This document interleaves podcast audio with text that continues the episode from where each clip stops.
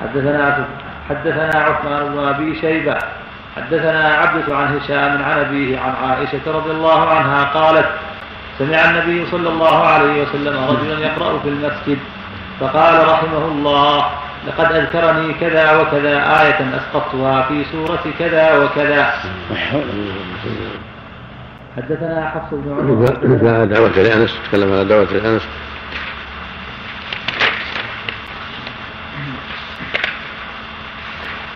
الحديث الخامس في دعاء النبي صلى الله عليه وسلم لأنس أن يكثر ماله وولده وسيأتي شرحه قريبا بعد ثمانية وعشرين بابا. وقد بين مسلم في رواية سليمان بن المغيرة عن ثابت عن أنس رضي الله عنه أن ذلك كان في آخر دعائه لأنس رضي الله عنه ولفظه. فقالت أمي يا رسول الله هويدمك ادعو الله له فدعا لي بكل خير. كان في دعائه أن قال فذكره. قال الداودي هذا يدل على بطلان الحديث الذي ورد اللهم من آمن بي وصدق ما جئت به فأقلل له من المال والولد. فأقلل له من المال والولد. أو فأقلل. نعم. نقل فأقلل له من المال والولد الحديث. قال وكيف يصح ذلك وهو صلى الله عليه وسلم يحض على النكاح والتماس الولد؟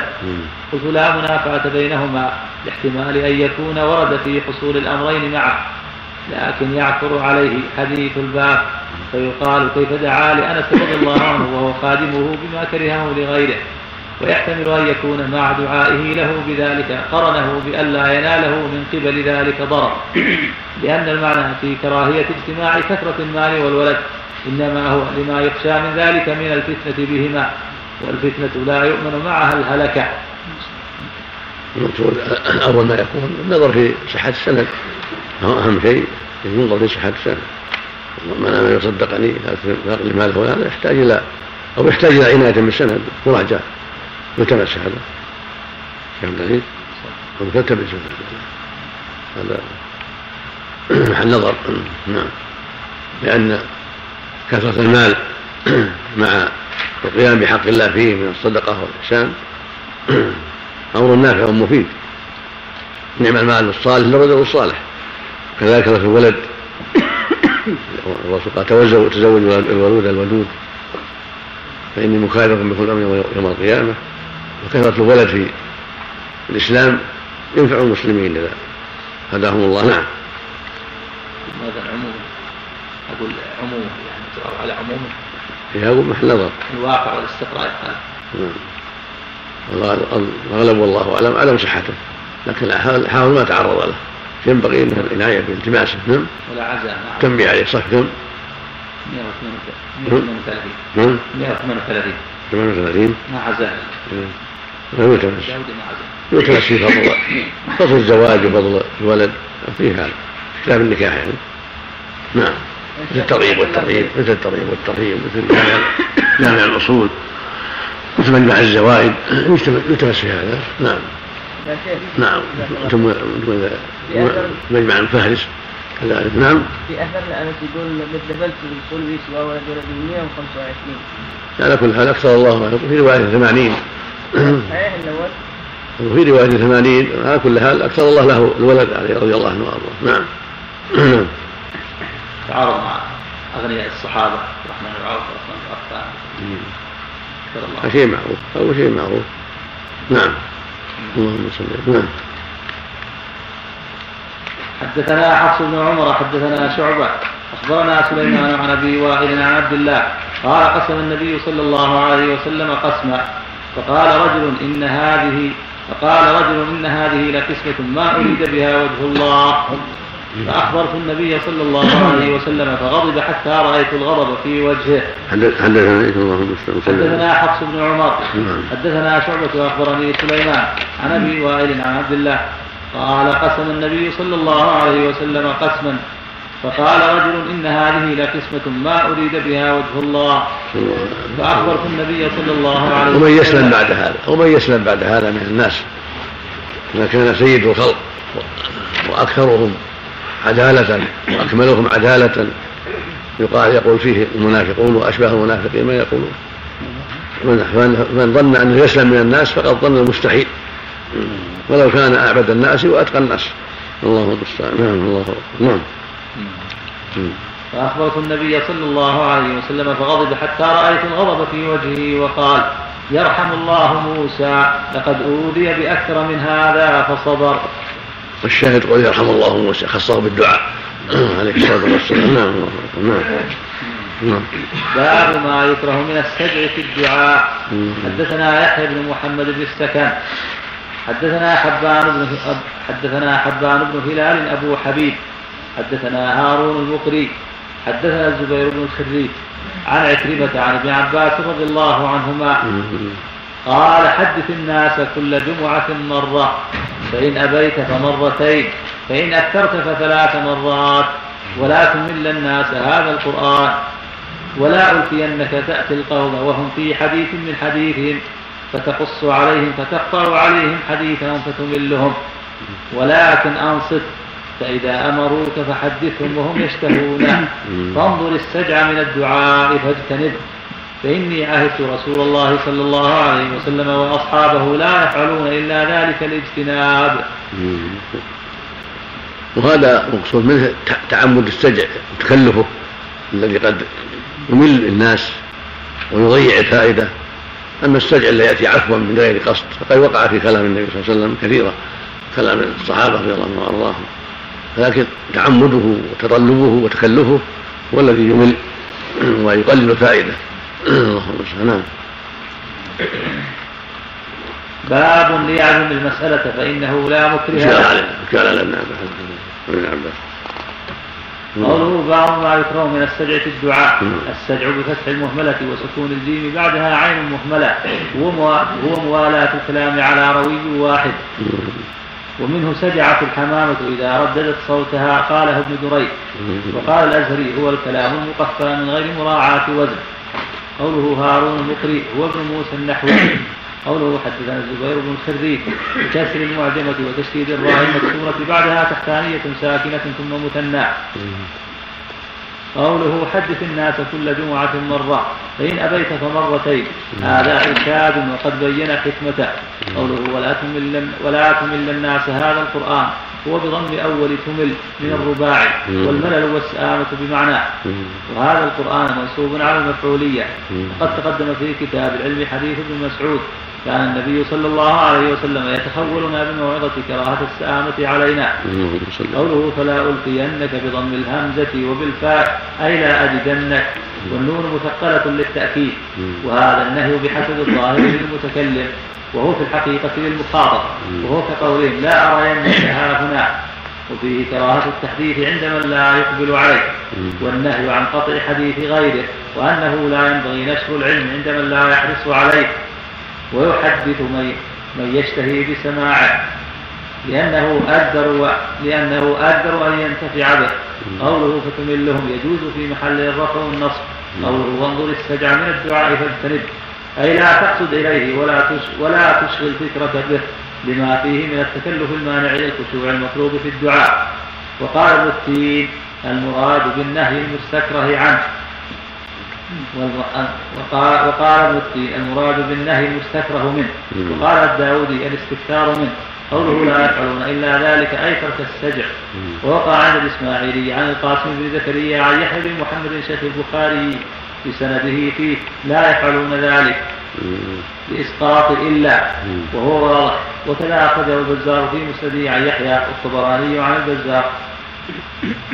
هذه وصية من ابن عباس جديرة بأن تنقل جيد وصية جيدة من ابن عباس رضي الله عنه. جديرة بأن تنقل وأن يراعيها الراعي والمذكر رضي الله عنه ورحمه. نعم. مع حديث مسعود في الموضوع نعم. اللهم صل على ولا يرد على ذلك ما وقع في الأحاديث الصحيحة لأن ذلك كان يصدر من غير قصد إليه.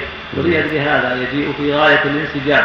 كقوله صلى الله عليه وسلم في الجهاد اللهم منزل الكتاب سريع الحساب هازم الأحزاب. وكقوله صلى الله عليه وسلم صدق وعده وأعز جنده الحديث. وكقوله أعوذ بك من عين لا تدمع ونفس لا تشبع وقلب لا يخشع وكلها صحيحة. قال الغزالي. والمقصود من هذا الشيء الذي يأتي من غير تكلف ولا تعمد لقصده إملال السامعين ونحو ذلك ولكن يأتي عفوا وله أثر في نفوس المستمعين هذا هو المطلوب. نعم. قال الغزالي المطلوب من السجع هو المتكلم لأنه لا يلائم الضراعة والذلة وإلا ففي الأدعية المأثورة كلمات متوازية لكنها غير متكلفة. قال الأزهري وإنما كرهه صلى الله عليه وسلم بمشاكلته كلام الكهنة كما في قصة المرأة من هذيل.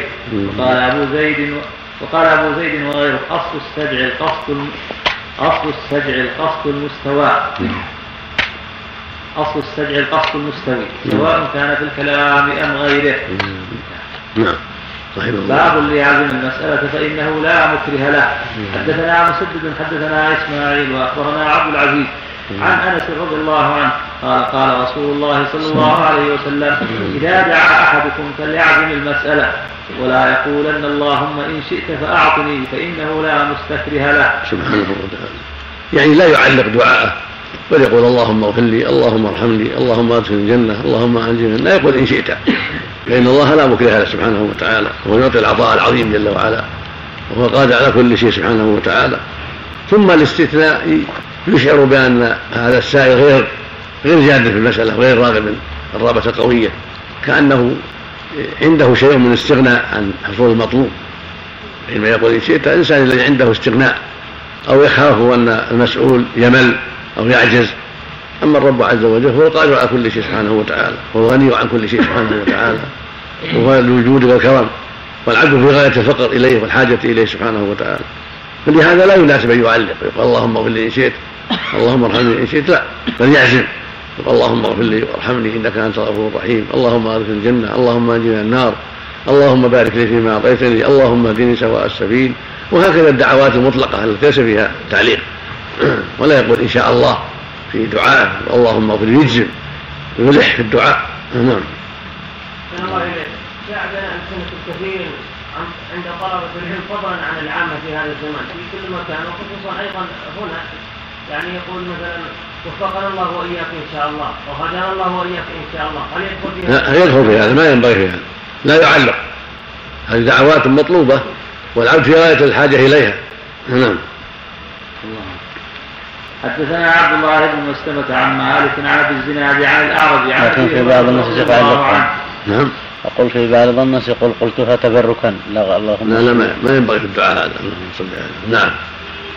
عن أبي هريرة رضي الله عنه أن رسول الله صلى الله عليه وسلم قال لا يقولن أحدكم اللهم اغفر لي إن شئت اللهم ارحمني إن شئت ليعزم المسألة فإنه لا مستكره له. سبحانه وتعالى لا إله إلا الله نعم. باب يستجاب للعبد ما لم يعدل حدثنا عبد الله بن يوسف أخبرنا مالك عن ابن شهاب عن أبي عبيد مولى بن أزهر عن أبي هريرة رضي الله عنه أن رسول الله صلى الله عليه وسلم قال يستجاب لأحدكم ما لم يعدل يقول دعوت فلم يستجب لي. الله المستعان. باب رفع الأيدي في الدعاء. المعنى الإلحاح في الدعاء ينبغي له أن يلح.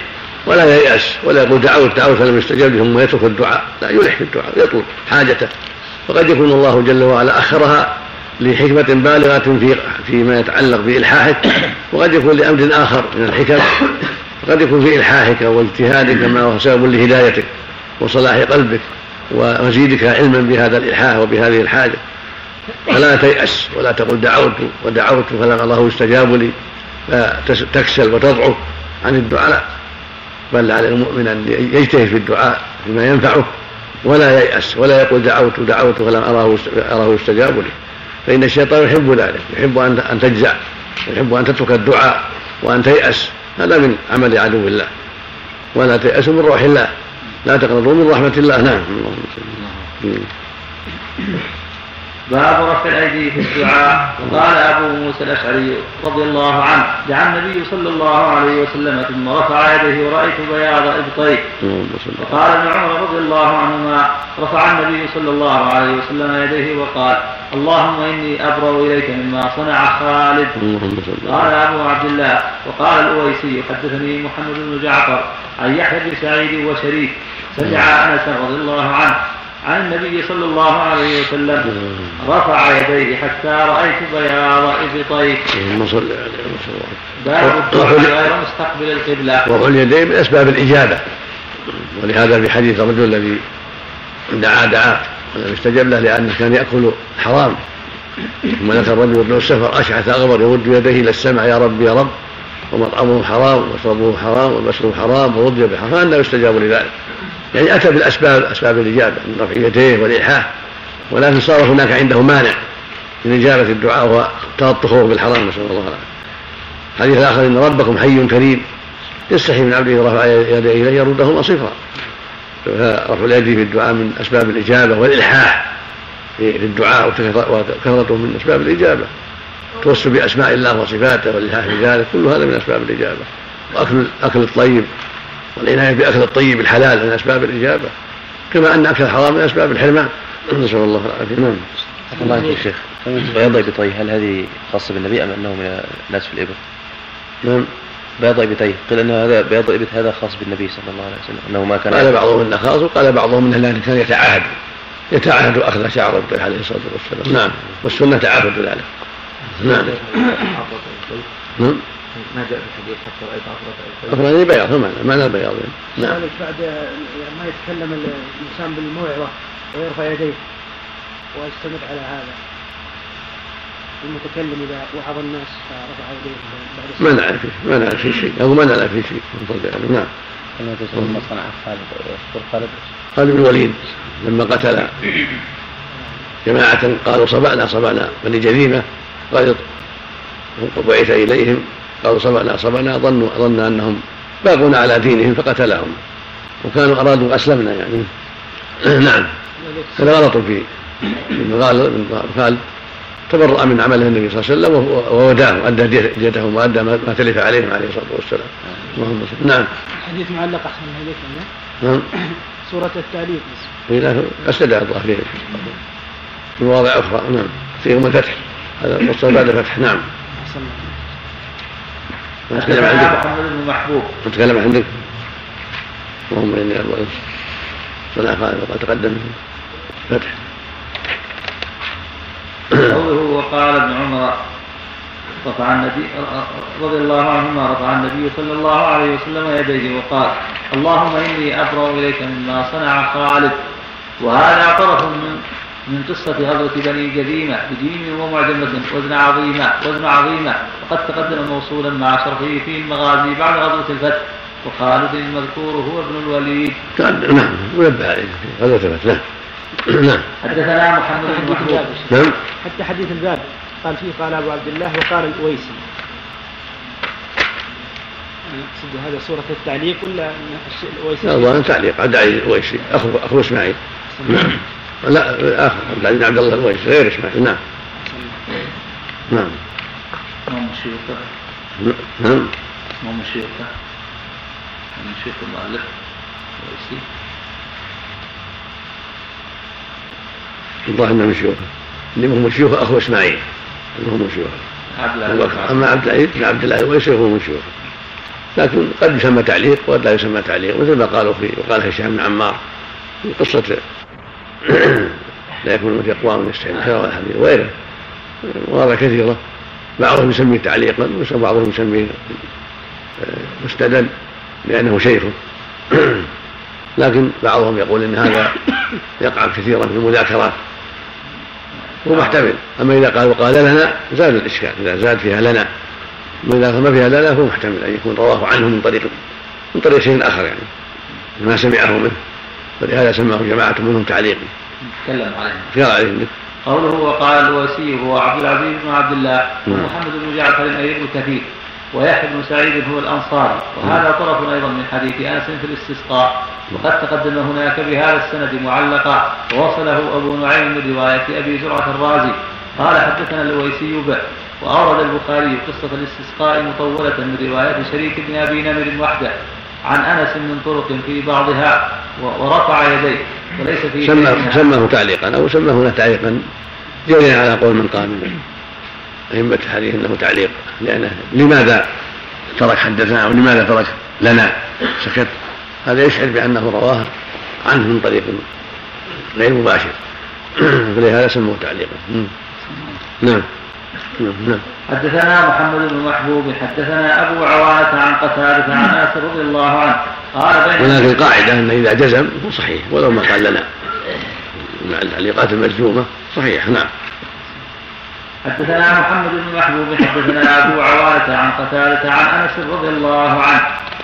قال بين النبي صلى الله عليه وسلم يخطب يوم الجمعة. فقال فقام رجل فقال يا رسول الله ادعو الله أن يسقينا.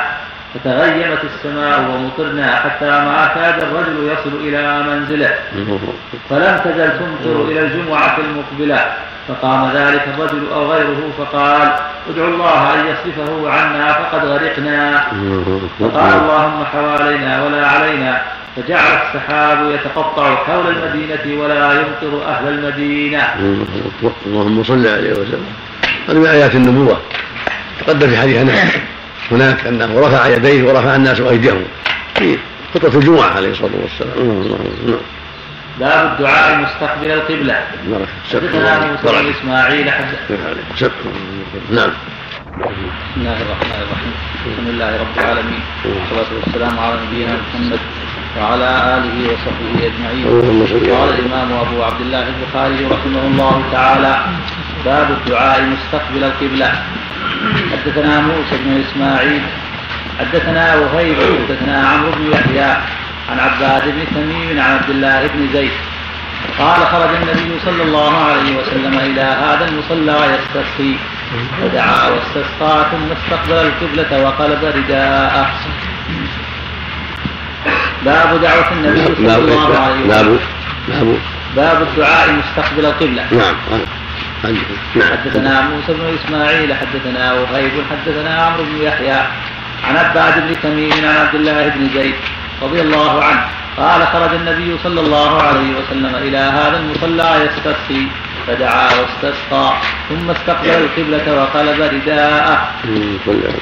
باب دعوة النبي صلى الله عليه وسلم لخادمه بطول العمر وبكثرة ماله. حدثنا عبد الله بن أبي الأسود حدثنا حرمي حدثنا شعبة عن قتادة عن أنس رضي الله عنه. قال قالت أمي يا رسول الله خادمك أنس ادعو الله له.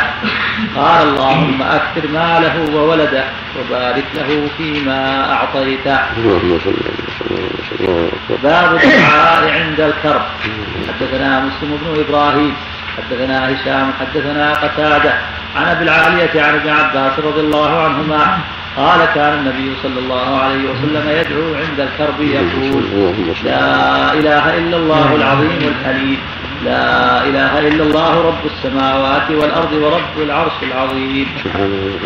حدثنا مسدد حدثنا يحيى عن هشام بن أبي عبد الله عن قتادة عن أبي العالية عن ابن عباس رضي الله عنهما أن رسول الله صلى الله عليه وسلم كان يقول عند الكرب. لا إله إلا الله العظيم الحليم لا إله إلا الله رب العرش العظيم. لا إله إلا الله رب السماوات ورب الأرض ورب العرش الكريم. ثم دعاء لأن الذاكر يقوله يدعو يدعو ربه. يريد كشف الكرب. وسمي دعاء وهو ذكر وهو ذكر. فإن الأذكار والعبادات كلها من الصلاة وغيرها كلها هي أذكار وهي دعاء. ويقال له دعاء العبادة ويقال لصريح السؤال دعاء المسألة. فقوله لا إله إلا الله العظيم الحليم لا إله إلا الله رب العرش العظيم لا إله إلا الله رب السماوات والأرض ورب العرش الكريم هو ذكر ولكنه في المعنى دعاء لأنه أتى به يريد من ذلك كشف الكرب وتفريج الأمور وتفضل الرب عليه بإزالة ما به من الشدة. هو دائم في المعنى ذاكر في اللفظ. هكذا قلنا لا إله إلا الله سبحان الله والحمد لله ونحو ذلك. هي أذكار وهي دعاء. هي أذكار في الألفاظ.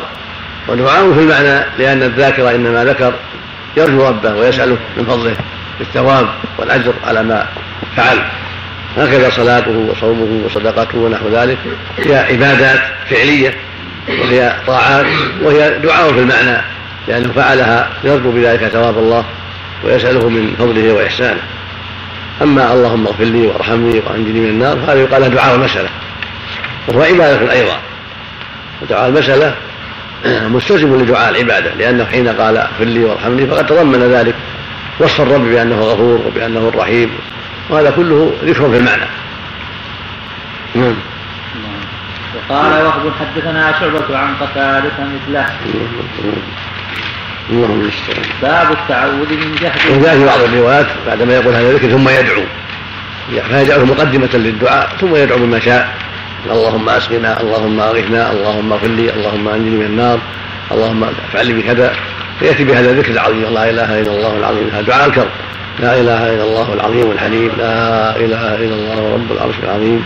لا إله إلا الله رب السماوات ورب الأرض ورب العرش الكريم. فهو ذكر مقدم يقدم أمام الدعاء. ثم يدعو المستسقي وغير المستسقي بما يسر الله من الدعوات. نعم. الدعاء بطول العمر نعم. الدعاء بطول العمر ليس ما ورد ما أخبر شيء يعني المرفوع إنما يروى عن عمر وجماعة كراهة ذلك. ولكن إذا قيد في طاعة الله وفيما يرضي الله زالت الكراهة عند من كرهه فإن طول العمر قد يكون في شر قد يكون في خير. فإذا كان في خير فهو مطلوب. خير الناس من طاعه وحسن عمله. نعم. ورد نعم. الترجمة إن كان يريد بأنه لا بأس به يعني نعم. نعم. باب التعوذ من جهد البلاء. حدثنا علي بن في عبد الكلام على الترجمة الأولى. نعم. دعاء. مستقبل القبلة نعم. قوله باب الدعاء مستقبل القبلة. ذكر فيه حديث عبد الله بن زيد رضي الله عنه قال خرج النبي صلى الله عليه وسلم إلى المصلى يستسقي فدعا واستسقى ثم استقبل القبلة وقلب رداءه قال الإسماعيلي هذا الحديث مطابق للترجمة التي قبل هذا. يريد أنه قدم الدعاء قبل الاستسقاء. ثم قال لكن لعل البخاري أراد أنه لما تحول وقلب رداءه دعا حينئذ أيضا. قلت وهو كذلك. فأشار كعادته إلى ما ورد في بعض طرق الحديث. وقد مضى في الاستسقاء من هذا الوجه بلفظ وأنه لما أراد أن يدعو استقبل القبلة وحول رداءه وترجم له استقبال القبلة في الدعاء. والجمع بينه وبين حديث أنس أن القصة التي في حديث أنس كانت في خطبة الجمعة بالمسجد والقصة التي في حديث عبد الله بن زيد كانت بالمصلى. وقد سقطت هذه الترجمة من رواية أبي زيد المروزي فصار حديثها من جملة الباب الذي قبله. ويسقط بذلك اعتراض الإسماعيلي من أصله. وقد ورد في استقبال القبلة في الدعاء من فعل النبي صلى الله عليه وسلم عدة أحاديث. منها حديث عمر رضي الله عنه عند الترمذي وقد قدمته في باب رفع اليدين في الدعاء. ولمسلم والترمذي من حديث ابن عباس رضي الله عنهما عن عمر رضي الله عنه لما كان يوم بدر نظر رسول الله صلى الله عليه وسلم إلى المشركين فاستقبل القبلة ثم مد يديه فجعل يهتف بربه الحديث. في حديث ابن مسعود رضي الله عنه استقبل النبي صلى الله عليه وسلم الكعبة فدعا على نفر من قريش. الحديث متفق عليه. وفي حديث عبد الرحمن وفي حديث عبد الرحمن بن طارق عن أبيه رضي الله عنه أن رسول الله صلى الله عليه وسلم كان إذا جاز مكانا من دار يعلى استقبل القبلة فدعا. كان إذا كان إذا جاز مكانا من دار يعلى. من داري من دار يعلى. نعم. نعم. استقبل القبلة فدعا. أخرجه أبو داود والنسائي واللفظ له. وفي حديث ابن مسعود رضي الله عنه رأيت رسول الله صلى الله عليه وسلم في قبر عبد الله ذي النجادين الحديث. وفيه فلما فرغ من دفنه استقبل القبلة رافعا يديه. أخرجه أبو عوانة في صحيحه. أين هذا وفي إيش؟ وفي حديث ابن مسعود رضي الله عنه. رأيت رسول الله صلى الله عليه وسلم. في قبر عبد الله النجادين مم. الحديث وفيه فلما رفع فلما فرغ من دفنه استقبل القبلة رافعا يديه أخرجه أبو عوانة في صحيحه. هذا مهم ما ما تكلم عليه فيه رفع يديه المعروف أنه صلى الله عليه وسلم كان إذا فرغ من دفن وقف على الميت قال استغفروا لاخيكم سألوا التثبيت فإنه الآن يسأل زيادة في حديث هذا. زيادة وانه استقبل القبلة ورفع يديه ودعا. وقاعدة في أبي عوانة أنها مستخرجة على الصحيح. قاعدة في أحاديث الصحيح مستخرجات. أصلها الصح الصحة. لكن المؤلف لم ينبه على هذا. المستخرجات على صحيح البخاري وعلى صحيح مسلم الأصل فيها الصحة فيه. لأنهم يستخرجون الأحاديث على شرط المستخرج عليه. فإن صح هذا هو يدل على شرعية استقبال القبلة عند الدعاء ورفع اليدين حين الدعاء للميت بعد دفن لهذا الخبر. وأخرج وأخرج إيش؟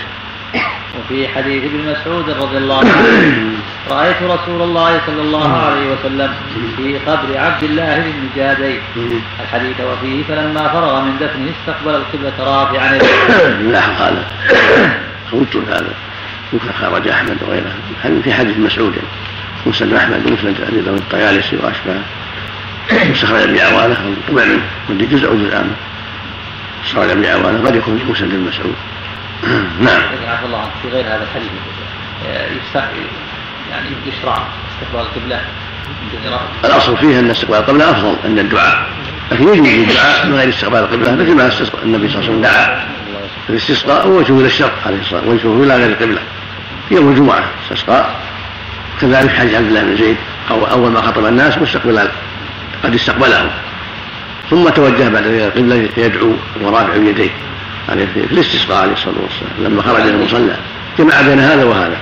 استقبلهم اولا ذكرهم وذكره ثم انحرف إلى القبلة ودعا ثم نزل عليه الصلاة والسلام. في حديث أنس أنه استقبل الناس. اللهم أغثنا اللهم أغثنا اللهم أغثنا ولم يصل إلى القبلة. لما استسقى بهم بعد صلاة الجمعة كن دعاءه مستقبل الناس والقبلة خلف ظهره. ويدل على أن هذا جائز فهذا جائز. إن شاء استقبل القبلة ودعا وإن شاء استقبل الناس ودعا وهكذا في الدعوات الأخرى في بيته أو في أي مكان. إن دعا مستقبل قبله فهو أفضل وإن دعا في غير إلى جهة أخرى فلا بأس بذلك. الأمر واسع ليس من جنس الصلاة. هذا دعاء الميت بعد بعد الدفن. هذا يتوقف على حديث هذا اللي ذكر حديث مسعود هذا في غير في غير رفع اليدين يعني بدون رفع اليدين الورد اللي يظهر لنا قبل هذا ان أن الدعاء الميت بعد دفنه من أي جهة سواء مستقبل قبله أو من غير مستقبل قبله إذا الكل وقفوا عليه ودعوا هذا من جهة وهذا من جهة وهذا من جهة. الأمر فيه واسع. نعم. إذا وافقت في هذه الجمعة. نعم. إذا وافقت في هذه الجمعة. الجمعة نعم. إذا وافقت في الجمعة في الاستسقاء الاستسقاء يوم الجمعة كفى. وإذا خرج المصلى تارة كذا يجمع مثل ما فعل النبي صلى الله عليه وسلم. تارة يستسقي يوم الجمعة بعد الخطبة وتارة يستسقي يخرج المصلى. يجمع بين هذا وهذا. نعم. انتهى. نعم. إيش بعد الباب. بعد باب دعوة النبي. أو تلتمس حديث مسعود هذا. نعم. نعم. باب. باب التعوذ من جهد البلاء. لا قد بعد. باب دعوة النبي صلى الله عليه وسلم لخادمه بطول العمر وبكثرة ماله. نعم. ذكر فيه حديث أنس قالت أمي يا رسول الله خادمك ادعو الله له. قال اللهم أكثر ماله وولده. الحديث وقد مضى قريبا وذكره في عدة أبواب وليس في شيء منها ذكر العمر. فقال بعض الشراح مطابقة الحديث للترجمة أن الدعاء بكثرة الولد يستلزم حصول طول العمر. وتعقب بأنه لا ملازمة بينهما إلا بنوع من المجاز بأن يراد أن كثرة الولد في العادة تستدعي بقاء ذكر الولد ما بقي أولاده. تستدعي بقاء الوالد. ذكر الولد. ذكر الوالد نعم. يستدعي بقاء ذكر الوالد ما بقي أولاده. نعم. وكأنه حي. والأولى في الجواب أنه أشار كعادته إلى ما ورد في بعض طرقه. فأخرج في الأدب المفرد من وجه آخر عن أنس رضي الله عنه. قال قالت أم سليم رضي الله عنها وهي أم أنس. خويدمك ألا تدعو له. قال اللهم أكثر ماله وولده وأطل حياته واغفر له. فأما كثرة ولد أنس وماله فوقع عند مسلم في آخر هذا الحديث. من طريق إسحاق بن عبد الله بن أبي طلحة. وهذا ما هذا ما يؤخذ على المؤلف أيضا. عزاه للأدب ولم ينبه على حال السند.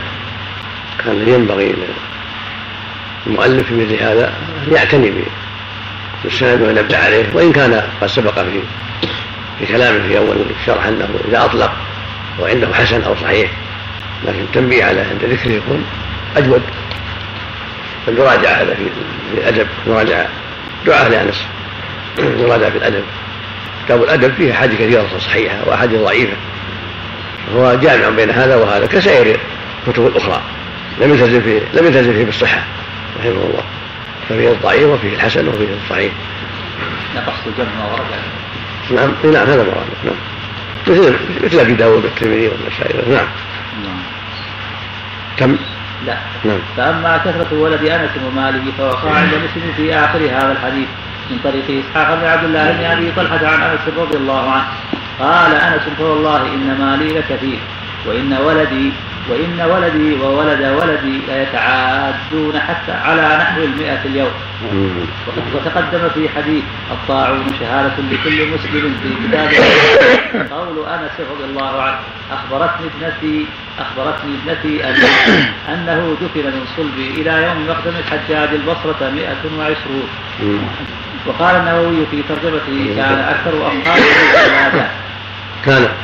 كان أكثر أصحاب كان أكثر الصحابة أولادا اللهم الله نعم اللهم المستعان أجاب الله دعوة نبيه عليه الصلاة والسلام.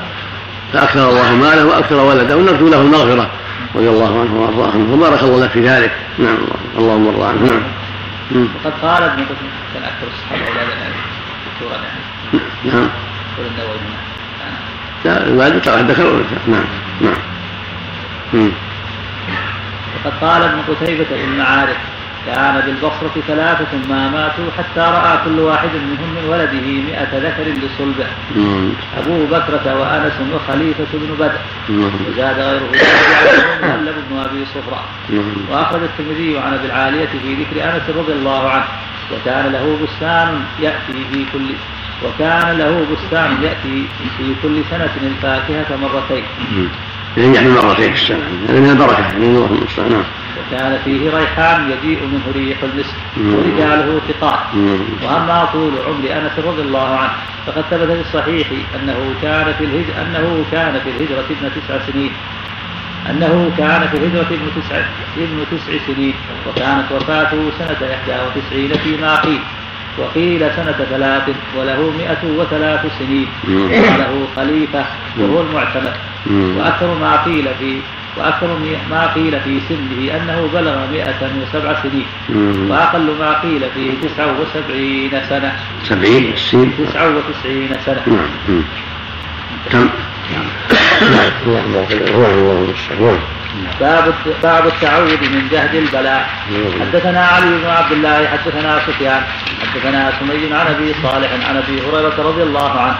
قال كان النبي صلى الله عليه وسلم يتعوذ من جهد البلاء ودرك الشقاء وسوء القضاء وشماتة الأعداء. قال سفيان الحديث ثلاث زدت أنا واحدة لا أدري أيتهن هي. باب دعاء النبي صلى الله عليه وسلم اللهم الرفيق الأعلى. حدثنا سعيد بن عفير قال حدثنا الليل قال حدثنا عفير عن ابن شهاب. أخبرني سعيد بن المسيب أخبرني سعيد بن المسيب وعروة بن الزبير في رجال من أهل العلم أن عائشة رضي الله عنها قالت كان رسول الله صلى الله عليه وسلم يقول وهو صحيح لن يقبض نبي قط حتى يرى مقعده من الجنة ثم يخير. فلما نزل به ورأسه على فخذه غشي عليه ساعة. ثم أفاق فأشخص بصره إلى السقف ثم قال اللهم الرفيق الأعلى. قلت إذا لا يختارنا. وعلمت أنه الحديث الذي كان يحدثنا وهو صحيح. قالت فكانت تلك آخر كلمة تكلم بها اللهم الرفيق الأعلى. اللهم صل عليه وسلم. يعني يخير بين الدنيا والآخرة هل يختار البقاء أو يختار الآخرة؟ فيختار الأنبياء ما عند الله عز وجل. ولهذا قال اللهم الرفيق الأعلى. نعم اللهم صل عليه وسلم. نعم. يشير إلى قوله جل وعلا ومن يطع الله والرسول فأولئك ما أنعم الله عليهم من النبيين والصديقين والشهداء والصالحين. وحسن أولئك رفيقا. اللهم المستعان اللهم اللهم صل عليه وسلم.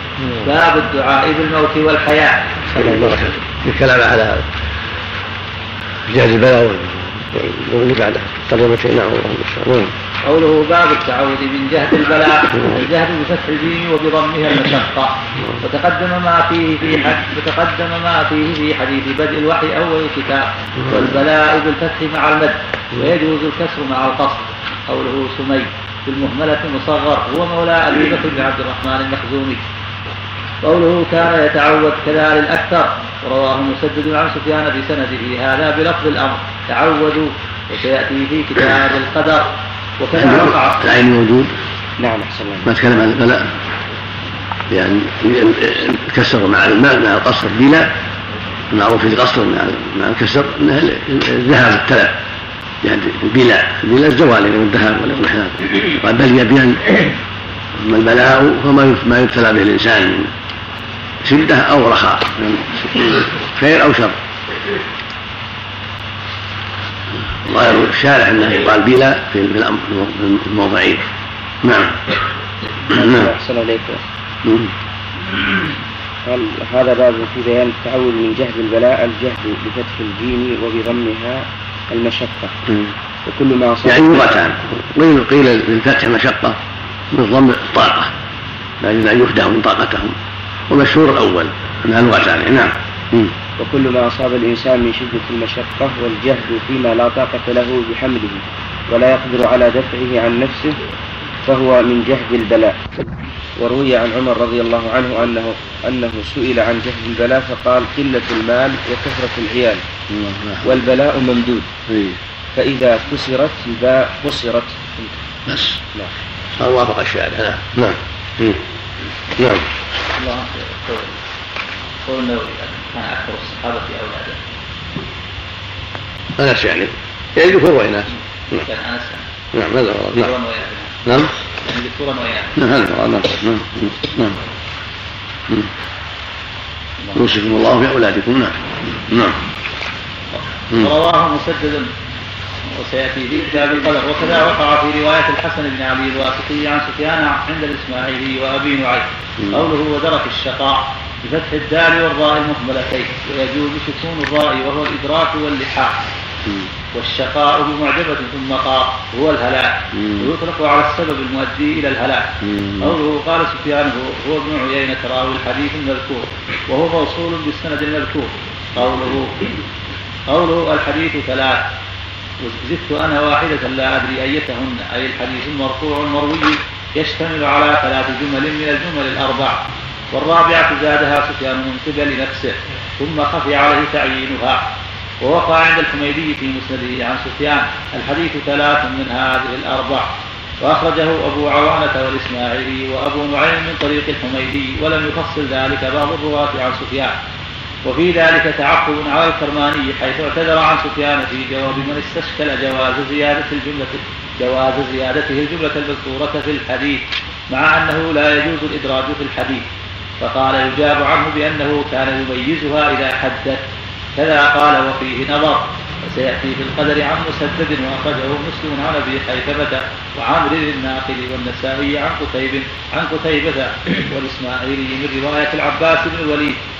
وأبو عوانة من رواية عبد الجبار بن العلاء وأبو نعيم من طريق سفيان بن وكيع كلهم عن سفيان باتصال الأربعة بغير تمييز. إلا أن مسلما قال عن عمرو الناقد قال سفيان أشك أني زدت واحدة منها. وأخرجه الجوزقي من طريق عبد الله بن هاشم عن سفيان فاقتصر على ثلاثة ثم قال قال سفيان وشماتة الأعداء. وأخرجه الإسماعيلي من طريق ابن أبي عمر عن سفيان وبين أن الخصلة المزيدة هي شماتة الأعداء. وكذا أخرجه الإسماعيلي من طريق شجاع بن مخلد عن سفيان مقتصرا على الثلاثة دونها. وعرف من وعرف من ذلك تعيين الخاصة المزيدة. ويجاب عن النظر بأن سفيان كان إذا حدث ميزها. ثم طال الأمر فطرقه السهو عن تعيينها. فحفظ بعض من سمع تعيينها منه قبل أن يتركه السهو ثم كان بعد أن خفي عليه تعيينها يذكر كونها مزيدة مع إبهامها. ثم بعد ذلك إما أن يحمل إما أن يحمل الحال حيث لم يقع تمييزها لا تعيينا ولا إبهاما أن يكون ذهل عن ذلك أو عين أو ميز فذهل عنه. نعم. نعم. نعم. نعم. إما أن يحمل الحال. حيث لم يقع تمييزها لا تعيينا ولا ولا إبهاما أن يكون ذهل عن ذلك أو عين أو ميز فذهل عنه بعض من سمع ويترجح كون الخصلة المذكورة هي المزيدة لأنها تدخل في عموم كل واحدة من الثلاثة ثم كل واحدة من الثلاثة مستقلة فإن كل أمر يكره يلاحظ فيه جهة المبدأ وهو سوء القضاء وجهة المعالي وهو درك الشقاء. لأن شقاء الآخرة هو الشقاء الحقيقي وجهة المعاش وهو جهد البلاء. وأما شماتة الأعداء فتقع لكل من وقع له كل من الخصال الثلاثة. قال ابن بطال وغيره جهد البلاء كل ما أصاب المرء من شدة مشقة. وما لا طاقة له بحمله ولا يقدر على دفعه. وقيل المراد بجهد البلاء قلة المال وكثرة العيال فلا جاء عن ابن عمر رضي الله عنه. اللي بعده قوله. بعده. بعده. بعده. الباب. إيه. باب دعاء النبي صلى الله عليه وسلم رفيق الاعلى نعم. نعم. قوله. باب كذا للأكثر بغير ترجمة. مم. ذكر في حديث عائشة رضي الله عنها في الوفاة النبوية. وفيه قوله عليه الصلاة والسلام الرفيق الأعلى. وقد تقدم شرحه في أواخر المغازي وتعلقه بما قبله من جهة أن فيه إشارة إلى حديث عائشة رضي الله عنها أنه كان إذا اشتكى نكت على نفسه بالمعوذات وقضية سياقها هنا أنه لم يتعوذ في مرض موته بذلك بل تقدم في الوفاة النبوية من طريق ابن أبي مليكة عن عائشة رضي الله وفيه قوله عليه الصلاة والسلام الرفيق الأعلى. وقد تقدم شرحه في أواخر المغازي. وتعلقه بما قبله من جهة أن فيه إشارة إلى حديث عائشة رضي الله عنها أنه كان إذا اشتكى نكت على نفسه بالمعوذات وقضية سياقها هنا أنه لم يتعوذ في مرض موته بذلك بل تقدم في الوفاة النبوية من طريق ابن أبي مليكة عن عائشة رضي الله عنها فذهبت أعوذه فرفع رأسه. معوذ معوذه. فذهبت أعوذه فرفع رأسه إلى السماء وقال في الرفيق الأعلى. قوله أخبرني سعيد بن المسيب وعروة بن الزبير في رجال من أهل العلم أن عائشة رضي الله عنها قالت لم أقف على تعيين أحد منهم سريحا. وقد روى وقد روي أصل الحديث المذكور عن عائشة وقد روى أصل الحديث المذكور عن عائشة بن أبي مليكة وذكوان مولى عائشة وأبو سلمة بن عبد الرحمن والقاسم بن محمد. فيمكن أن يكون الزهري علاهم أو بعضهم. اللهم اغفر له غفر الله له نعم اللهم نعم. والسلام على نبينا محمد. صلى الله وعلى آله وصحبه أجمعين. قال الإمام أبو عبد الله البخاري رحمه الله تعالى باب الدعاء بالموت والحياة. حدثني مسدد حدثنا يحيى عن إسماعيل عن قيس قال أتيت خبابا وقد استوى سبعا قال لولا أن رسول الله صلى الله عليه وسلم نهانا أن ندعو بالموت لدعوت به. حدثني محمد بن المثنى حدثنا يحيى عن إسماعيل قال حدثني قال حدثني قيس قال اتيت خبابا وقد استوى سبعا في بطنه. وسمعته يقول لولا أن النبي صلى الله عليه وسلم نهانا أن ندعو بالموت لدعوت به. وهذا وهذا بسبب ما تراه من المرض رضي الله عنه وأرضاه. هذا يبين لنا مثل ما قال النبي صلى الله عليه وسلم أشد الناس بلاء الأنبياء ثم الأمثل فالأمثل لو في الآخر أشد الناس بلاء الأنبياء ثم الصالحون ثم الأمثل فالأمثل يبتلى المرء على قدر دينه. فإن كان في دينه صلابة شدد عليه البلاء فأكرم الناس وأفضلهم وأرفعهم منزلة هم الأنبياء عليهم الصلاة والسلام. ثم أصحابهم. ومع ذلك هؤلاء يبتلون بالبلاء العظيم. ويصبرون. ويكون لهم بذلك رفع الدرجات وعظيم الأجور ويكون للأتباع الأسوة بهم. والتأسي التسلي فإذا أصيب الأخيار بالأمراض والشدة والأذى من الأعداء فللأتباع في ذلك الأسوة الصالحة. ولا يجوز أن يقول الإنسان اللهم أمتني أو اللهم اقبض روحي. لا. لأن ما يدري لا يدري ما ما وراء ذلك. ولكن يأتي بالشيء الذي يعلق الأمر فيه على الله سبحانه وتعالى وعلى علمه. فيقول اللهم أحيني إذا كانت الحياة خيرا لي وتوفني إذا كانت الوفاة خيرا لي. كما في حديث أنس كما في حديث عمار في ياسر النبي كان أن النبي عليه السلام كان يقول اللهم بعلمك الغيب وقدرتك على الخلق أحيني ما علمت الحياة خيرا لي وتوفني إذا كانت الوفاة خيرا لي. هذا شيء معلق على علم الله وعلى حكمته سبحانه وتعالى وعلى اختياره عز وجل فهو أعلم بالعبد أعلم بما ينفعه في الدنيا والآخرة وأعلم بما يكون في حياته أو عدمها. وفي حديث أبي هريرة عند مسلم يقول صلى الله عليه وسلم لا يتمنين أحدهم الموت ولا يدعو به من قبل أن يأتيه فإن عمر المؤمن لا يزيده إلا خيرا. فإن عمر المؤمن لا يزيده إلا خيرا خرجه مسلم في الصحيح. معنى ذلك أن المؤمن يزداد في حياته وإن أوذي وإن أصابه أمراض وإن أصابه أشياء ويزداد خيرا كثيرا. حسنات تكتب وسيئات تمحى. هذا خير له من تعجيل الموت. فإن عمر المؤمن لا يزيده إلا خيرا. الحمد لله. رحمك الله. نعم. حدثنا حدثنا ابن سلام أخبرنا إسماعيل الحمد لله. نعم. نعم. عن عبد العزيز بن صهيب عن أنس رضي الله عنه. نعم. حدثنا ابن سلام. نعم. أخبرنا إسماعيل بن علية عن عبد العزيز بن صهيب نعم. عن أنس رضي الله عنه. مم. قال قال رسول الله صلى الله عليه وسلم لا يتمنين أحدكم الموت لضر نزل به. فإن كان لا بد متمنيا للموت فليقل اللهم أحيني ما كانت الحياة خيرا لي نعم. وتوفني إذا كانت الوفاة خيرا لي. نعم. باب الدعاء للصبيان بالبركة ومسح رؤوسهم.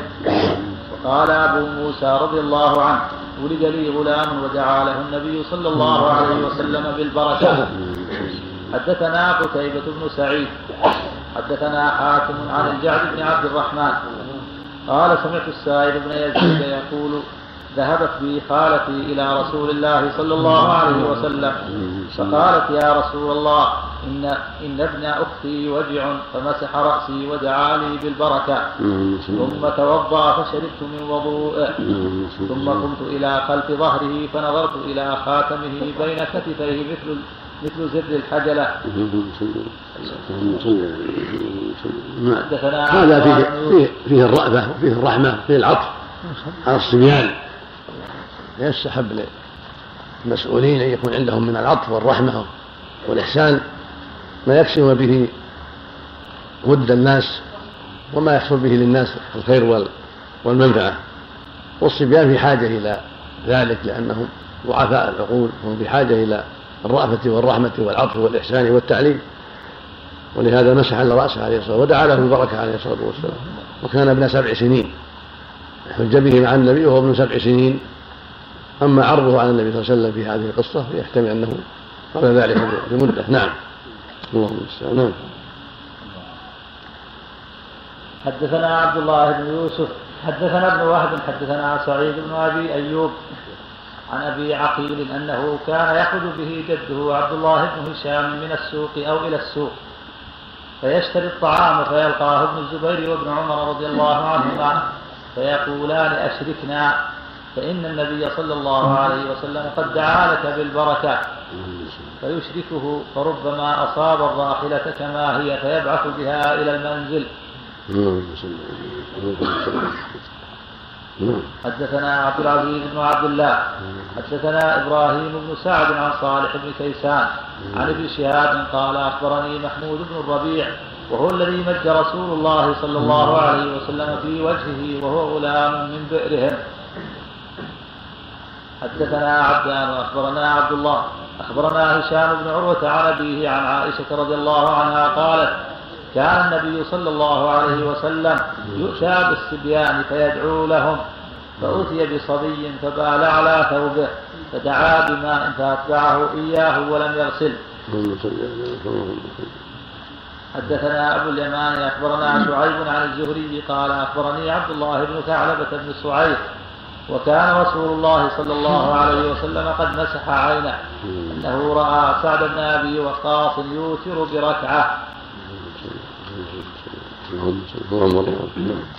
والركعة تجزي في الوتر. الوتر ركعة. فما زاد فهو خير. إذا أوتر في أول الليل أو في آخر الليل بركعة واحدة أجزأه ذلك.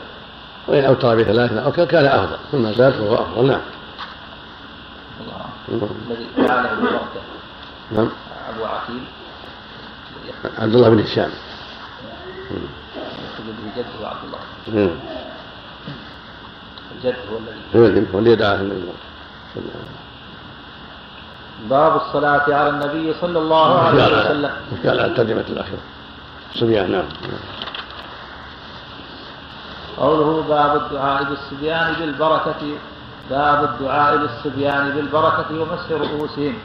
في رواية أبي زيد المروزي ومسح رأسه ومسح رأسه بالإفراد.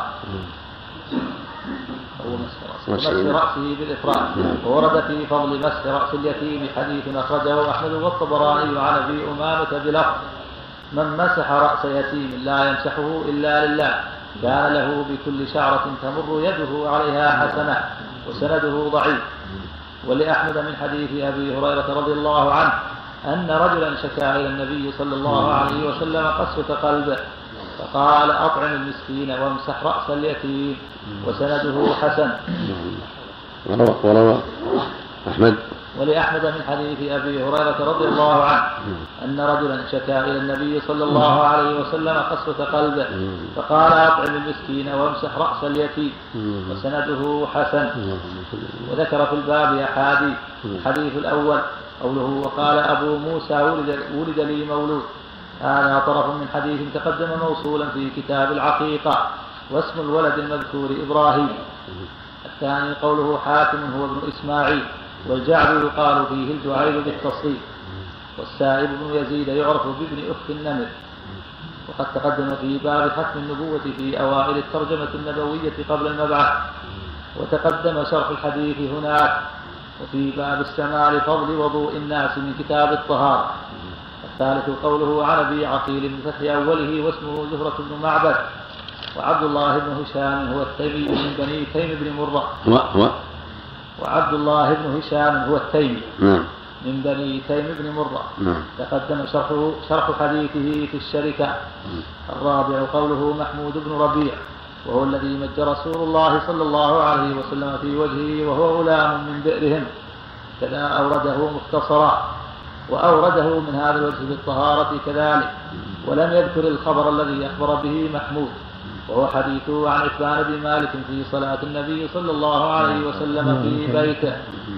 وقد أورده في في باب إذا دخل بيتا صلى حيث شاء من كتاب الصلاة من هذا الوجه مختصرا فقال حدثنا عبد الله بن مسلمة أنبأنا إبراهيم بن سعد فذكر بإسناده الذي أورده هنا إلى محمود بن الربيع. فزاد عن عثمان بن مالك رضي الله عنه أن رسول الله صلى الله عليه وسلم أتاه إلى منزله فقال أين تحب أن أصلي في بيتك؟ الحديث. وأورده عنه من طريق عقيل عن ابن شهاب. من طريق؟ أورده عنه من طريق عقيل عن ابن شهاب. أخبرني محمود بن الربيع عن عثمان بن مالك فذكره مطولا ولم يذكر قول محمود في المجة.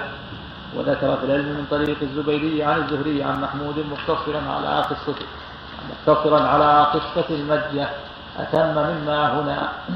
قال عقلت من النبي صلى الله عليه وسلم مجة وقد شرحته هنا.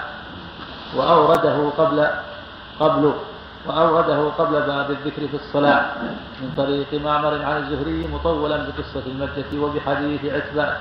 وأورده في الرقاق من هذا الوجه كذلك لكن باختصار. وقد أورد مسلم حديث عتبان من طريق من طرق عن الزهري منها للأوزاعي عنه قصة محمود في المجة ولم يتنبه لذلك الحميدي في جمعه فترجم لمحمود بن الربيع في الصحابة. الذي انفرد البخاري في الصحابة الذين انفرد البخاري بتخريج حديثهم وساق له حديث المجة المذكورة وكأنه لما رأى البخاري أفرده ولم يفرده مسلم ظن أنه حديث مستقل. الخامس حديث عائشة رضي الله عنها في قصة الغلام الذي بال في حجر النبي صلى الله عليه وسلم وقد مضى شرحه مستوفا في كتاب الصلاة. السادس حديث عبد الله بن ثعلبة بن سعيد بمهملتين مصغر وهو صحابي صغير. وأبوه ثعلبة صحابي أيضا ويقال فيه ابن أبي صعير أيضا. قوله وكان رسول الله صلى الله عليه وسلم مسح عينه كذا هنا باختصار. وتقدم معلقا في غزوة الفتح من طريق يونس عن الزهري بلفظ مسح وجهه عام الفتح وتقدم شرحه هنا. ووقع في الزهريات للزهري عن أبي اليمان شيخ البخاري فيه بلفظ مسح وجهه زمن الفتح. كذا أخرجه الطبراني في مسند الشاميين عن أبي زرعة الدمشقي عن أبي اليمان. قوله أنه رأى سعد بن أبي وقاص يوتر بركعة. سبقت الإشارة إلى هذا في كتاب الوتر. ووقع في رواية الطبراني بعد قوله ركعة واحدة بعد صلاة العشاء. لا يزيد عليها حتى يقوم من جوف الليل. سبق بيان الاختلاف في الوتر بركعة فردة مستوفى. سلاح الخليل عبد الله بن ثعلبة قصة العين إذا شفت الفتح. نعم. ومسة عبد الله بن ثعلبة ومسة النبي عينه. متقدم في الفتح. نعم شوف يعني حقيقة الواقع. نعم. وكذلك حديث أبي هريرة في أطعم المسكين سيئتهم اللي رواه أحمد بن وحسن نعم. تراجع إن شاء الله. نعم. اثنين نعم. إذا أحسن عليك قد مسح عنه. نعم. وكان رسول الله صلى الله عليه وسلم قد مسح عنه. عنه عينه؟ عنه عينه؟ لا عنه فقط. ما عندك عينه؟ موجود عينه. ها؟ الرواية هذه موجود عندنا عينه. يراجع فيه. تقدم في الفتح. في الفتح. نعم. باب الصلاة على النبي صلى الله عليه وسلم. حدثنا آدم وحدثنا شعبة حدثنا الحكم. قال سمعت عبد الرحمن بن أبي ليلى قال لقيني كعب بن عجرة صف كم؟ صف كم؟ 152 نعم. نعم. صف 151 152 نعم. حدثنا آدم حدثنا شعبة حدثنا الحكم. قال سمعت عبد الرحمن بن أبي ليلى قال لقيني كعب بن عجرة رضي الله عنه فقال ألا أهدي لك هدية؟ إن النبي صلى الله عليه وسلم خرج علينا فقال فقلنا يا رسول الله قد علمنا كيف نسلم عليك فكيف نصلي عليك؟ قال قول اللهم صل على محمد وعلى صل محمد كما صل صليت على آل إبراهيم إنك حميد مجيد. اللهم بارك على محمد وعلى آل محمد كما باركت على آل إبراهيم إنك حميد مجيد. حدثنا إبراهيم بن حمزة حدثنا, حدثنا ابن أبي حازم والدراوردي عن يزيد عن عبد الله بن خباب عن أبي سعيد الخدري رضي الله عنه. قال قلنا يا رسول الله هذا السلام عليك فكيف نصلي؟ قال قول اللهم صل على محمد عبدك ورسولك كما صليت على إبراهيم. وبارك على محمد وآل محمد كما باركت على إبراهيم وآل إبراهيم. قال قول قال قول اللهم صل وسلم قال قول اللهم صل على محمد عبدك ورسولك نعم. كما صليت على إبراهيم. اللهم صل بارك على محمد وآل محمد كما باركت على إبراهيم وآل إبراهيم. اللهم صل عليه وسلم نعم. أفرد في الأول وجمع في الثاني بين بين الآل. نعم صلى الله عليه وسلم نعم. تكون هذه من وهذه روايات ثبت عن النبي عدة روايات في هذا. وبأي رواية فعلها المؤمن حصل المقصود. وأكملها كما عند البخاري ومسلم جميعا. حديث كعب اللهم صل على محمد وعلى آل محمد. كما صليت على إبراهيم وعلى آل إبراهيم إنك حميد مجيد. وبارك على محمد وعلى آل محمد كما باركت على إبراهيم وعلى آل إبراهيم إنك حميد هذا أكملها. الجمع بين محمد وآله في الصلاة وعلى- وبين إبراهيم وآله في الصلاة. وجاء بين محمد وآله وبين إبراهيم وآله في التبريك أيضا. هذا أكملها. وجاء حذف تارة حذف الآل من الأول تارة حذف الآل من الثاني تارة حذفهما من الأول من الأولين وإثباتهما في الثاني تارة العكس. كل هذا فيه سعة نعم. نعم. إطلاق الشرع نعم. أقول أطلاق الشرع عليه مصر مصر نعم. نعم. الله إليك نعم. هذه من أنواع التشهد العالمين نعم. العالمين. جاءت رواية أيضا في العالمين. رواها مسلم في الصحيح. نعم. وعلى إبراهيم في العالمين لا بأس. نعم. نعم. نعم. باب هل يصلى على غير النبي صلى الله عليه وسلم؟ قوله تعالى وصل عليهم إن صلاتك سكن لهم. حدثنا سليمان بن حرب حدثنا شعبة عن عمرو بن مرة عن ابن أبي أوفى قال كان إذا أتى رجل النبي صلى الله عليه وسلم بصدقته قال اللهم صل عليه. فأتاه أبي بصدقته فقال اللهم صل على آل أبي أوفى. حدثنا عبد الله بن مسلمة عن مالك عن عبد الله بن أبي بكر عن أبيه عن عمرو بن سليم الزرقي. قال أخبرني أبو حميد الساعدي أنهم قالوا يا رسول الله كيف نصلي عليك؟ قال قولوا اللهم صل على محمد وأزواجه وذريته كما صليت على آل إبراهيم وبارك على محمد وأزواجه وذريته كما باركت على آل إبراهيم إنك حميد مجيد.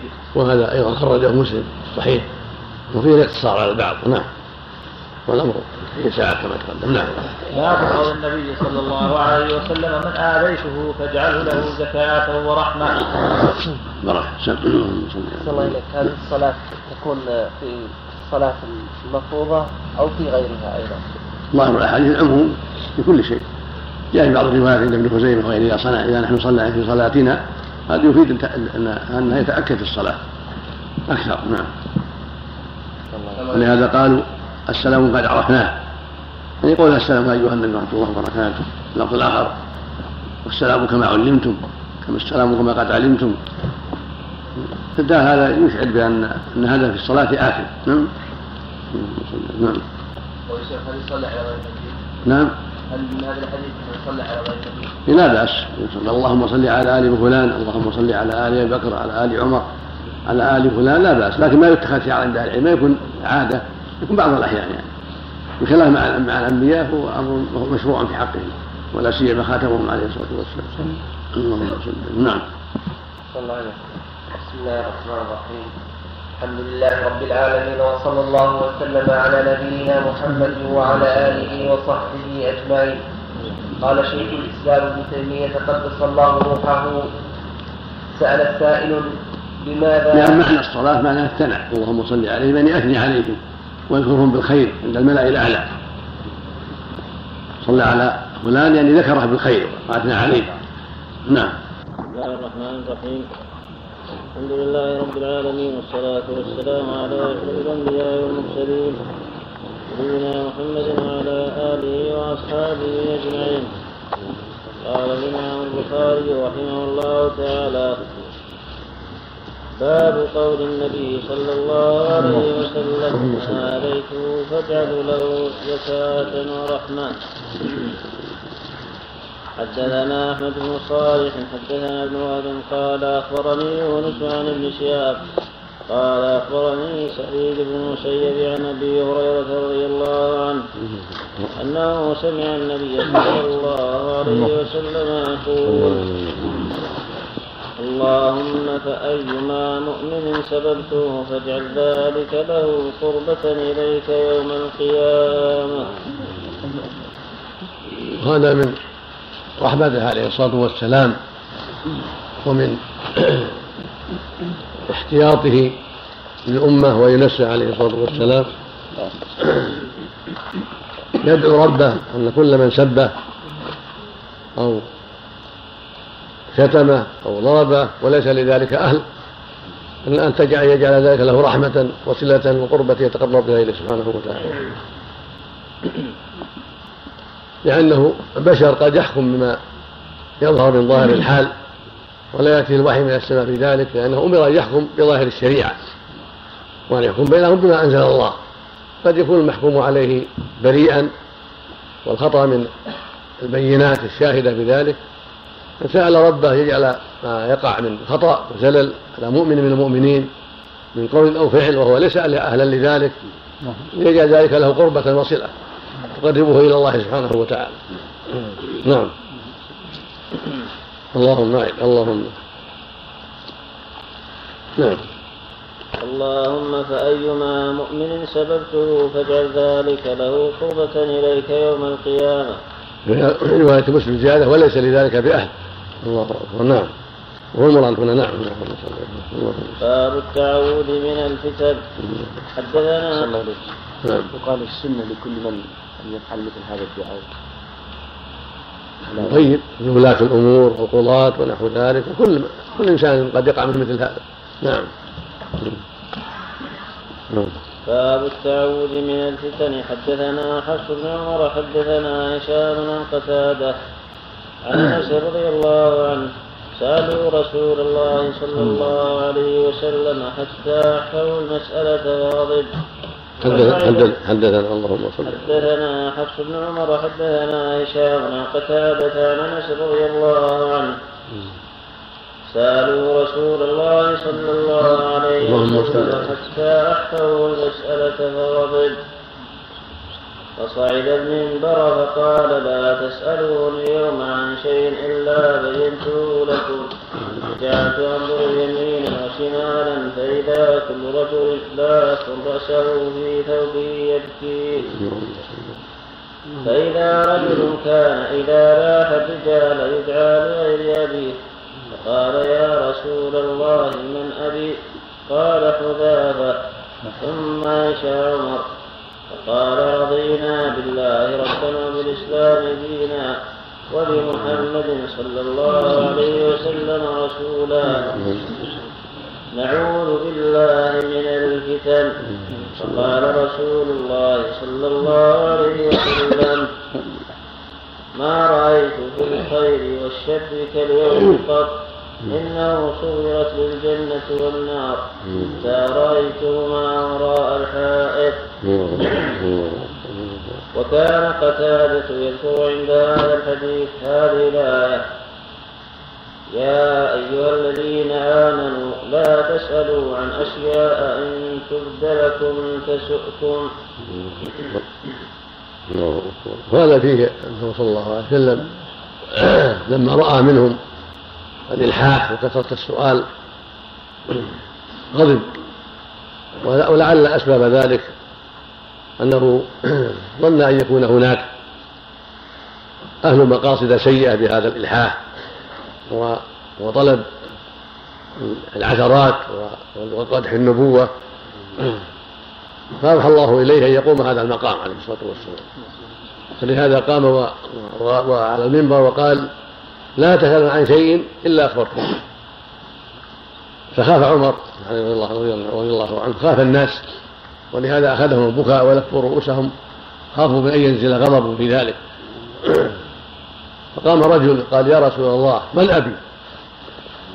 وكان إذا لاح الرجال خاصمهم يدعى إلى غير أبيه وهو عبد الله بن حذافة فقال أبوك حذافة.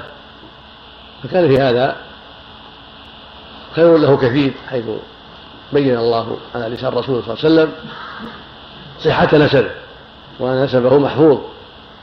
فخاف عمر أن يقع شيء فيه شيء على الناس أو ضرر على الناس أو فضيحة على بعض الناس. فقال وقال رضينا بالله ربا وبالإسلام دينا وبمحمد رسولا نعوذ بالله من الفتن. فهدأ غضبه عليه الصلاة والسلام. ثم قال إنه ما رآك اليوم في في الخير والشر وأنه يطلع عليه الجنة والنار. فرأى ما في الجنة من الخير وما في النار من الشر. والمقصود من هذا الحث والتحريض على الاستقامة وعدم الإلحاح في السؤال الذي لا وجه له ولا حاجة إليه وأن الإنسان يسأل عما أهمه وعما تدعو حاجته إليه ولا يحفي المسألة في شيء قد يضره سؤاله عنها. ولهذا قال سبحانه يا أيها الذين آمنوا لا تسألوا عن أشياء إن تبد لكم تسؤكم فالمؤمن يسأل عن ما يهمه وعما تدعو له حاجته في دينه وما يريد أن يعرف حلاله من حرامه حتى يكون على بينة؟ أما الغلوطات في المسائل إما لقصد فضيحة أحد أو لقصد إظهار فهمه على الناس أو أنه خير من فلان وفلان. أو لأسباب غير هذا من الأسباب المنحرفة غير الصالحة. فينبغي له الحذر من الحذر من ذلك. وأن تكون سؤالاته عن في عن خير وإخلاص وعن رغبة في العلم لا عن مقصد, مقصد آخر. نعم. إذا كان يقصد بسؤال لكي يستفيد الناس مثلا. هذا مثل ما سأل جبرائيل. نعم. باب التعوذ من غلبة الرجال. حدثنا قتيبة بن سعيد حدثنا إسماعيل بن جعفر عن عمرو بن أبي عمرو بن أبي المصطلق بن عبد الله بن حنطب أنه أنه سمع أنس بن مالك رضي الله عنه يقول قال رسول الله صلى الله عليه وسلم لأبي طلحة التمس لنا غلاما من غلمانكم يخدمني فخرج بي أبو طلحة يردفني وراءه. فكنت أخدم رسول الله صلى الله عليه وسلم كلما نزل فكنت أسمعه يكثر ويقول اللهم إني أعوذ بك من الهم والحزن والعجز والكسل والبخل والجبن وضلع الدين وغلبة الرجال. فلم أزل أخدمه حتى أقبلنا من خيبر وأقبل بصبية بنت حيي قد حاذا وكنت أراه يحوي وراءه بعباءة أو كساء ثم يردفها وراءه. لا إذا كنا في الصهباء سمع حيسا في نطع ثم أرسلني فدعوت رجالا فأكلوا. وكان ذلك بناءه بها. ثم أقبل حتى بدا له أحد. قال هذا جبل يحبنا ونحبه. فلما أشرف على المدينة قال اللهم إني أحرم ما بين جبليها مثل ما حرم إبراهيم مكة. اللهم بارك لهم في مدهم وصاعهم. وفي هذا فضل هذا الدعاء. اللهم أعوذ من الهم والحزن والعجز والكسل والجبن والبخل. واعوذ من ضلع الدين وغلبة الرجال. اللفظ الآخر أعوذ بالله من غلبة الدين وقهر الرجال. هذه كلمات متقابلة في السلامة منها الخير العظيم. اللهم إني أعوذ من الهم والحزن والعجز والكسل والجذام في الجذام هنا والجبن والبخل. واعوذ من غلبة الدين وقهر الرجال. ثمانية أشياء. رواية الأخرى الزيادة التاسعة الجذام فالحاصل أن هذه كلمات تعود منها النبي صلى الله عليه وسلم لما يترتب عليها من التعب والشر استعاذ منها عليه الصلاة والسلام.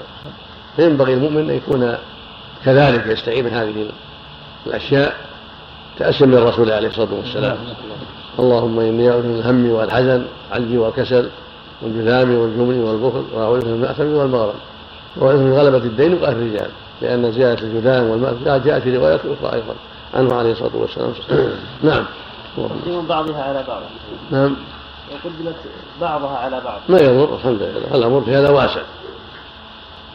نعم. الهم فيما يتعلق بالمستقبل والحزن فيما يتعلق بالماضي والعجز عن عن شيء يضره العجز عنه يسأل ربه القوة عليه. والكسل عن الأشياء التي هو يستطيعها ولكن يكسل عن فعلها وهي خير. والجبن والبخل معروف. الجبن عن الإقدام في الخير والبخل عن إنفاق المال في وجهه. غلبة الدين معروف وقاتل الرجال معروف نعم. تحريم المدينة كحرم إبراهيم يشمل دخول الكفار إليها؟ نعم. تحريم المدينة كحرم إبراهيم كحرم مكة. هذا فيما بين صلى الله عليه وسلم في حديث مكة. تحريم صيدها ونهي تنفيره ونحو ذلك مما حرم الله في مكة. أما دخول المشركين فليس الأمر في هذا واضح لأنه أقر دخول المشركين. نعم. دخل عليه وفد نجران والنصارى وفد ثقيف وثنيون فظاهر الأدلة أن, أن هذا ليس مثل مكة. نعم. نعم. باب التعوذ من عذاب القبر. حدثنا الحميدي حدثنا سفيان حدثنا موسى بن عقبة. قال سمعت أم خالد بنت خالد قال ولم أسمع أحدا سمع من النبي صلى الله عليه وسلم غيرها حدثنا حدثنا حدثنا الحميدي حدثنا سفيان حدثنا موسى بن عقبه قال سمعت ام خالد بنت خالد قال ولم اسمع احدا سمع من النبي صلى الله عليه وسلم غيرها قالت سمعت النبي صلى الله عليه وسلم يتعوذ من عذاب القبر. قال الشارع على ولا بس قوله ولا بأس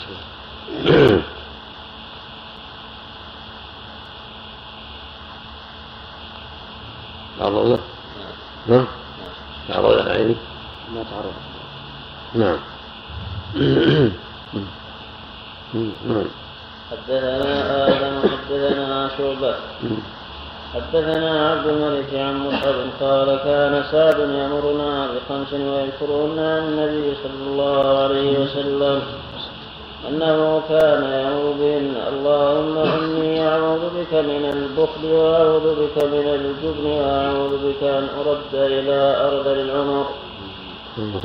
وأعوذ بك من فتنة الدنيا يعني فتنة الدجال. وأعوذ بك من عذاب القبر. عين حدثنا الله. شو موسى بن عقبة التقريب. نعم. حدثنا آدم وحدثنا شعبة حدثنا عبد الملك عن مصعب. قال كان سعد يأمر بخمس ويذكرهن عن النبي صلى الله عليه وسلم أنه كان يأمر بهن. اللهم إني أعوذ بك من البخل وأعوذ بك من الجبن وأعوذ بك أن أرد إلى أرذل العمر وأعوذ بك من فتنة الدنيا يعني فتنة الدجال. وأعوذ بك من عذاب القبر. وفي رواية أخرى أن النبي كان يقولهن آخر الصلاة عليه الصلاة والسلام. اللهم إني أعوذ من البخل وأعوذ بك من الجبن وأعوذ بك أن أرد إلى أرض العمر وأعوذ بك من فتنة الدنيا وأعوذ بك من عذاب القبر. هذه الدعوات الخمس تستحب في آخر الصلاة قبل أن يسلم مع بقية الدعوات التي ينبغي الدعاء بها. اللهم أعني على ذكرك وشكرك وحسن عبادك. اللهم إني أعوذ من عذاب جهنم ومن عذاب القبر ومن فتنة المحيا والمات ومن فتنة المسيح الدجال. وما تيسر من الدعوات. نعم اللهم صل نعم نعم.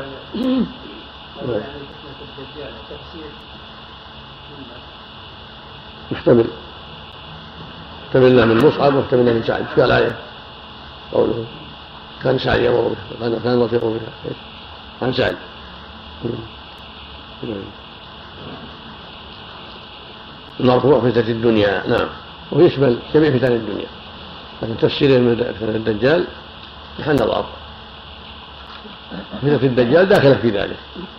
والأقرب والله أعلم أنه يمكن من من اجتهاد سعد أو من مصعب. نعم. قال عندكم موسى بن نعم. موسى بن عقبة بن أبي عياش. التحتانية معجمة الأسدي مولى آل الزبير. ثقة فقيه إمام في المغازي. من الخامسة يصح ابن معين اللينة مات سنة إحدى وأربعين وقيل, وقيل بعد ذلك. الجماعة. من الخامسة يعني, ما دخل قليل من الصحابة. لهذا ذكر لم يسمع إلا من أم خالد. يحتمل أنه لم يسمع من الصحابة كلهم إلا أم خالد ويحتمل أنه أراد من النساء. لكن ظاهر الإطلاق أنه ما سمع إلا منها وحدها. ويحتمل انه قد رأى بعض الصحابة لكن ما سمع منهم إلا هي. الحاصل انه من صغارهم ولهذا قال من الخامسة. والتابعين إلى من الخامسه هو الذي أدرك شخصا أو شخصين أو ثلاثة من الصحابة. نعم. يعني من صغار التابعين. لأن التابع أربع طبقات. التابعون أربع طبقات. أكبرهم المخضرمون من يدركوا الجاهلية والإسلام. مثل الربيع بن رشيم حميدة السلماني وأشباههم ومن ثم الذين يلونهم كبار التابعين لكنهم ليسوا مخضرمين. سعيد بن المسيب واشباهه ثم يليهم من يدركوا جماعة من الصحابة. ثم الطبقه الخامسة من يدركهم الواحد والاثنين. نعم. نعم. ما ورد صيغه أخرى نعم. ما ورد صيغه أخرى؟ في الدعاء في آخر الصلاة؟ نعم. ما ورد صيغه أخرى؟ في دعاء في دعوات كثيرة وردت. نعم. نعم. نعم. ما أحسن الله تكلم عليه كلام يسير هنا. نعم. قوله يعني فتنة الدجال. مم. قالوا إنه من زيادات شعبة. بس. نعم. جاء شاب بعيد العرى شيء. وش على أول قول؟ أول ما نتكلم عن أول حديث. بلى. نعم. قوله باب التعوذ من البخل. كذا وقعت هذه الترجمة هنا المستمع وحده. ويغلط من وجهين أحدهما أن الحديث الأول في الباب وإن كان فيه ذكر البخل لكن قد ترجم لهذه الترجمة بعينها بعد اربعه أبواب. وذكر فيه الحديث المذكور بعينه. ثانيهما أن الحديث الثاني مختص بعذاب القبر. لا ذكر لا ذكر للبخل فيه أصلا. فهو بقية من الباب الذي قبله وهو اللائق به. وقوله عن عبد الملك عمير كما سيأتي منسوبا في الباب المشابه إليه. قوله عن مصعب هو ابن سعد بن أبي وقاص. وسيأتي قليلا من رواية غندر عن شعبة عن عبد الملك عن مصعب بن سعد ولعبد الملك بن عمير في شيخ آخر. وقد تقدم في كتاب الجهاد من طريق أبي عوانة عن عبد الملك بن عمير عن عمرو بن ميمون عن سعد. وقال آخره قال عبد الملك فحدثت به مصعبا فصدقه وأورده الإسماعيلي من طريق زائدة عن عبد الملك عن مصعب. وقال آخره فحدثت به عمرو بن ميمون فقال وأنا حدثني به النسع قد أورده الترمذي من طريق عبيد الله. نعم اللهم نعم تكلم على فتنة نعم. الدجال نعم.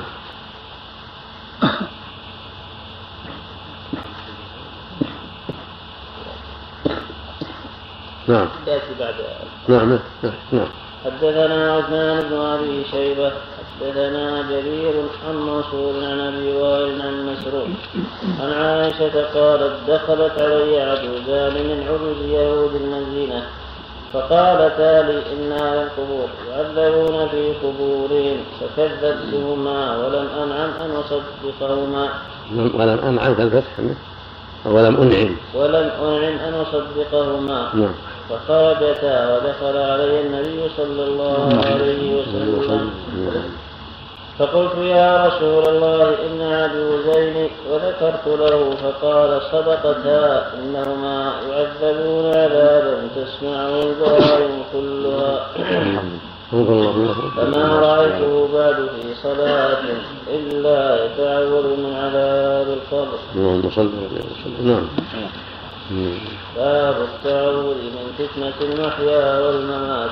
حدثنا مسدد حدثنا معتمر. قال سمعت أبي قال سمعت أنس بن مالك رضي الله عنه يقول كان نبي الله صلى الله عليه وسلم يقول اللهم إني أعوذ بك من العجز والكسل والجبن والهرم وأعوذ بك من عذاب القبر وأعوذ بك من فتنة المحيا والممات. أنس. نعم. نعم أنس نعم نعم عن أنس. قال حدثنا مسلم حدثنا المعتمر. قال سمعت أبي قال سمعت أنس بن مالك رضي الله عنه كان نبي الله صلى الله عليه وسلم يقول اللهم إني أعوذ بك من العجز والكسل والجبن والهرم وأعوذ بك من عذاب القبر وأعوذ بك من فتنة المحيا والممات. نعم باب التعوذ من المأثم والمغرم. حدثنا معل بن أسد حدثنا وهيب عن هشام بن عروة عن أبيه عن عائشة رضي الله عنها أن النبي صلى الله عليه وسلم كان يقول اللهم إني أعوذ بك من الكسل والهرم والمأذن والمهرم ومن فتنة القبر وعذاب القبر ومن فتنة النار وعذاب النار ومن شر فتنة الغنى وأعوذ بك من فتنة الفقر وأعوذ بك من فتنة المسيح الدجال. اللهم اغسل عني خطاياي بالماء الثلج والبرد ونقي قلبي من الخطايا كما نقيت الثوب الأبيض من الدنس. وباعد بيني وبين خطاياي كما باعدت بين المشرق والمغرب. هذا وهو مغفور له هذه الدعوات العظيمة. وهذا يدل على أن العبد في حاجة كثيرة إلى الدعاء والإلحاح في كل وقت. لعل الله يجيب دعوته. نعم اللهم المستعان اللهم المستعان. نعم. اللهم صل على سيدنا. نعم. أقول البخل على المعروف نعم. البخل من الصدقة. هو البخل عام الصدقة والجهاه ونحو ذلك. نعم. لكن الأشهر إذا أطلق هو البخل بالمال. نعم. كما نعم. كما نقيت خلق هذا أبيض وهذا أسود وهذا قدرته العظيمة سبحانه وتعالى. نعم. كوني القدري نعم. نعم. لكن كوني القدري هذا أصله الشيء القطن والأشياء الصوف الأبيض والنبات الأبيض. نعم. يتخذ منها الملابس من الكتان والصوف والوبر والقطن أنواع من البياض. نعم. اللهم صل نعم. باب الاستعاذة من الجبن والكسل. كسالى وكسالى وأحد. حدثنا خالد بن مخلد حدثنا سليمان قال حدثني عمرو بن أبي عمرو. قال سمعت أنس رضي الله عنه قال كان النبي صلى الله عليه وسلم يقول اللهم إني أعوذ بك من الهم والحزن والعجز والكسل والجبن والبخل والبخل وضلع الدين وغلبة الرجال. نعم. كاش الترجمة أول ترجمة باب الاستعاذة من الجبن والكسل إيه، نعم. كسالى وكسالى واحد تكلم عليه. كسالى عليه. إيه. قوله كسالى وكسالى واحد بفتح الكاف وضمها نعم. قلت وهما قراءتان قرأ الجمهور بالضم وقرأ العرب بالفتح ويلوة بني تميم وقرأ ابن السميفع بالفتح أيضا لكن أسقط الألف وسكن السين. وصل. سميفع ولا السميقع؟ عندك؟ عندنا بالقاف اسمه إيقاع نعم. اسمه اللي عندك؟ ما أعرف. ما أعرف. ضبطه ولا ضبط العين ولا شيء؟ تراجع القراءة. تراجع القراءات الشاذة. هذه من القراءات الشاذة. نعم. مم. وسكن السين ووصفهم بما يوصف به المؤنث المفرد بملاحظة معنى الجماعة وهو كما وهو كما قرئ وترى الناس سكرا والكسل والكسل الفتور والتوالي وهو ضد النشاط نعم نعم باب التعوذ من البخل البخل والبخل واحد مثل الحزن والحزن. حدثني محمد بن المثنى حدثني غندر قال حدثنا شعبة عن عبد الملك بن عمير عن مصعب بن سعد عن سعد بن أبي وقاص رضي الله عنه. قال يامر بهؤلاء الخمس ويحدثهن عن النبي صلى الله عليه وسلم. اللهم إني أعوذ بك من البخل وأعوذ بك من الجبن وأعوذ بك أن أرد إلى أرض العمر. وأعوذ بك من فتنة الدنيا وأعوذ بك من عذاب القبر. تكلم عليه قوله نعم. قوله باب التعوذ من البخل تقدم الكلام عليه